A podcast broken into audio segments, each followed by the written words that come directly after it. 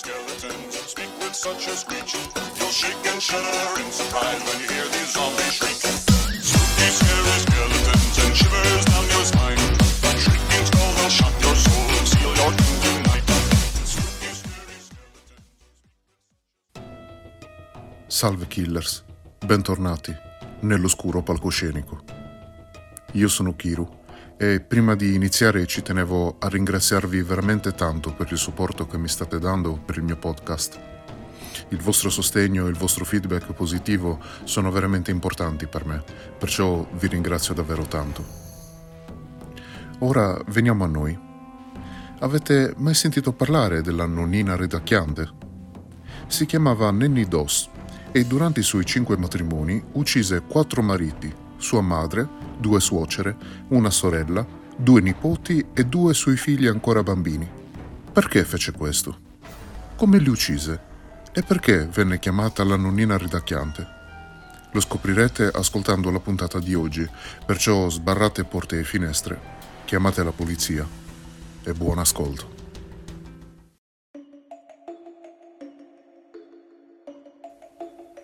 Nenny, all'anagrafe Nancy Hazel Doss, nacque il 4 novembre del 1905 in una fattoria a Blue Mountain, Alabama. A sette anni, durante un viaggio in treno, subì un incidente dovuto ad un'improvvisa frenata che gli causò un danno alla corteccia prefrontale. In seguito si ipotizzò che il trauma possa avere avuto ripercussioni sulla sfera emotiva della donna. Secondo le sue stesse affermazioni, infatti, sarebbe stata proprio questa la causa principale della sua vita da serial killer. Da adolescente Nenny sognava un amore romantico e, nonostante i divieti del padre, un uomo dispotico e severo, cominciò a frequentare i ragazzi del posto.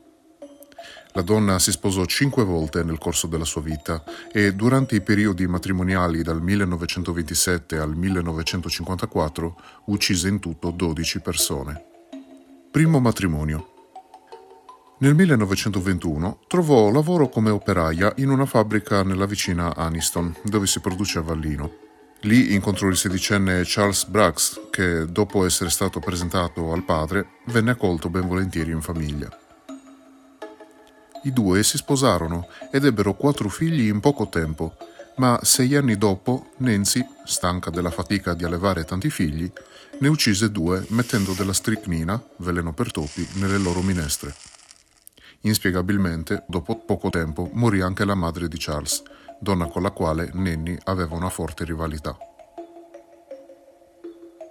Nessuno capì che si trattò di omicidio, ma il marito, sospettando della moglie, chiese il divorzio e se ne andò con una delle due figlie rimaste, tornando un anno dopo con una nuova compagna e cacciando l'ex moglie di casa. Nenny ritornò a casa dei suoi genitori con le due figlie rimaste, lasciandole per lo più alle cure di sua madre. Lei invece iniziò a lavorare in un laminatoio di cotone locale per mantenere se stessa e i suoi figli. Impiegò il tempo restante alla ricerca di un nuovo marito tramite annunci e ricerche sulla rivista intitolata Cuori Solitari. Cominciò così a frequentare Frank Harrelson di Jacksonville, Carolina del Nord, che sposò poco dopo. Secondo matrimonio. Questo matrimonio andò avanti per 16 anni, ma fu tutt'altro che felice, in quanto Frank si rivelò essere anch'egli un alcolista e venne anche arrestato spesso per rissa. Durante questo matrimonio, Melvina, la primogenita di Nenny, ebbe due figli.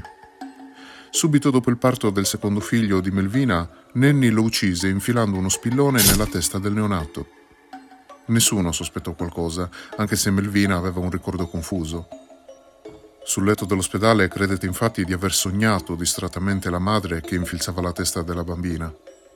Nenny fu effettivamente vista giocare con uno spillone all'interno dell'ospedale, ma Melvina immaginò di aver sognato la scena e così la morte della figlia sembrò un naturale decesso successivo al parto. Tempo dopo Melvina litigò con il marito e decise di andare per qualche tempo da suo padre, lasciando il primo figlio Robert alla madre Nenny. Mentre la figlia era via, Nenny stipulò una ricca assicurazione sulla vita del nipote Robert, circa 500 dollari, dopodiché lo uccise asfissiandolo, senza lasciare alcun sospetto. Una sera del 1945 il marito Frank tornò a casa ubriaco dopo una notte di festa con amici e costrinse Nanny ad avere rapporti sessuali con lui. Il giorno seguente lei decise di ucciderlo mettendo del veleno per topi nella sua bottiglia di whisky e anche questa morte non destò sospetti, poiché a causa dell'alcol Frank risultava avere numerosi problemi fisici. Morì il 15 settembre 1945. Nel 1947 Nanny si trasferì a Lexington in Carolina del Nord, dove conobbe e sposò Ernie Lenning. Terzo matrimonio. Anche questo matrimonio non si rivelò sereno. Anche Ernie, infatti, era un alcolista. Utilizzando lo stesso metodo del precedente marito, Nanny uccise anche Ernie, ma data la sua abitudine di bere alcolici, venne considerato morto per insufficienza cardiaca. La sorella e la madre di quest'ultimo reclamarono il diritto di ottenere la casa del defunto, così Nenni la diede alle fiamme e uccise la madre di Ernie per incassare i soldi dell'assicurazione. In seguito Nenni si trasferì dalla sorella ad Ovi e uccise anche lei con del veleno. Dopo aver ereditato la casa, tramite un'agenzia matrimoniale, conobbe Richard Morton, con cui si sposò. Quarto matrimonio.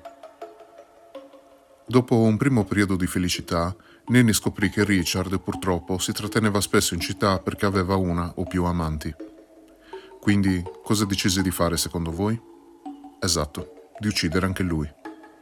Nel frattempo però morì anche il padre di Nanny e sua madre e per non restare sola si trasferì nel gennaio 1953 da lei e suo marito Richard. Così Nanny uccise per prima la madre e dopo circa tre mesi anche il marito dopo che questi aveva bevuto un termos di caffè che Nenni aveva appositamente preparato con l'arsenico. Nel frattempo aveva già cercato annunci di single sulla solita rivista Cuori Solitari, conoscendo Samuel Doss, con cui si sposò nel giugno del 1953. Quinto matrimonio. I primi tempi furono felici perché Samuel non risultava alcolizzato ma dopo un po' anche questo matrimonio si trasformò in un rapporto noioso e quindi Nanny decise di andarsene. Il marito, tramite varie lettere, la implorò di cambiare idea, così lei decise di ritornare solamente dopo aver ottenuto che il suo nome apparisse sul conto bancario del consorte e di diventare la beneficiaria di due polizze assicurative per la vita. Rientrata a casa del marito, decise subito di ucciderlo con una torta di prugna avvelenata con l'arsenico ma questa volta fallì nel suo intento. Samuel infatti cominciò a sentirsi male e rimase ricoverato in ospedale per un mese, ma riuscì comunque a salvarsi. Tuttavia nessuno ancora sospettava di Nenni, ma la notte stessa in cui il marito tornò dall'ospedale, la donna fece un secondo tentativo, riuscendo questa volta a uccidere il marito utilizzando il suo metodo ben rodato, ovvero mettendo l'arsenico nel caffè. Nenni però non sapeva che questa sarebbe stata l'ultima volta in cui avrebbe ucciso impunemente. Stavolta infatti il medico curante di Samuel incominciò ad avere dei sospetti su Nenni, dato che il suo paziente era appena stato dimesso dall'ospedale in salute. Le chiese quindi di acconsentire a un'autopsia, spiegandole che avrebbe salvato altre vite in futuro se avesse potuto determinare quale malattia aveva causato la morte del marito. Quando il dottore trovò abbastanza arsenico nel corpo di Samuel, tanto da uccidere un cavallo, avvisò subito la polizia, che prontamente arrestò la donna.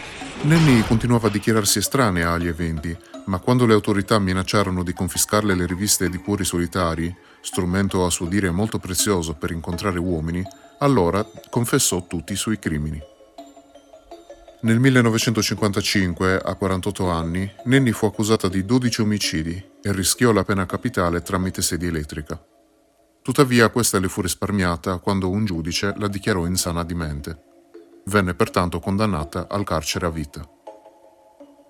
Nenni apparve entusiasta per la prospettiva della vita in carcere, dove divenne famosa per la sua abitudine di sorridere allegramente e ridacchiare mentre parlava dei suoi crimini. Fu proprio così che si guadagnò il soprannome di Giggling Granny, ovvero nonnina ridacchiante.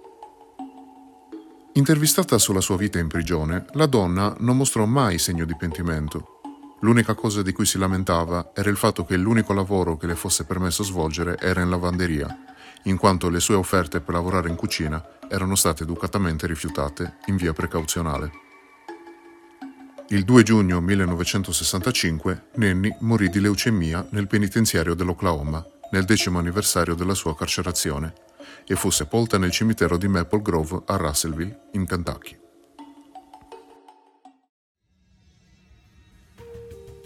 Ok, miei cari killers, questa era la storia di Nenny Doss, la nonnina redacchiante. Che ne dite? Pare proprio che questa donna uccidesse la gente con la stessa tranquillità di cui noi ci vestiamo ogni mattina. È agghiacciante la freddezza che mostrava nell'uccidere persino dei bambini, non è vero? Ma la decisione del carcere a vita è stata una giusta decisione? Nenni sembrava persino contenta di finire là dentro. Ma chissà. In ogni caso siamo contenti che i suoi crimini siano conclusi, grazie all'intuito del medico curante del marito. Altrimenti, chissà quanta altra povera gente ci avrebbe rimesso la pelle a causa di questa donna. Io desidero ringraziarvi sentitamente per essere stati presenti anche oggi, assieme a me, nell'oscuro palcoscenico. Vi do come sempre appuntamento alla prossima e ricordate, guardatevi le spalle.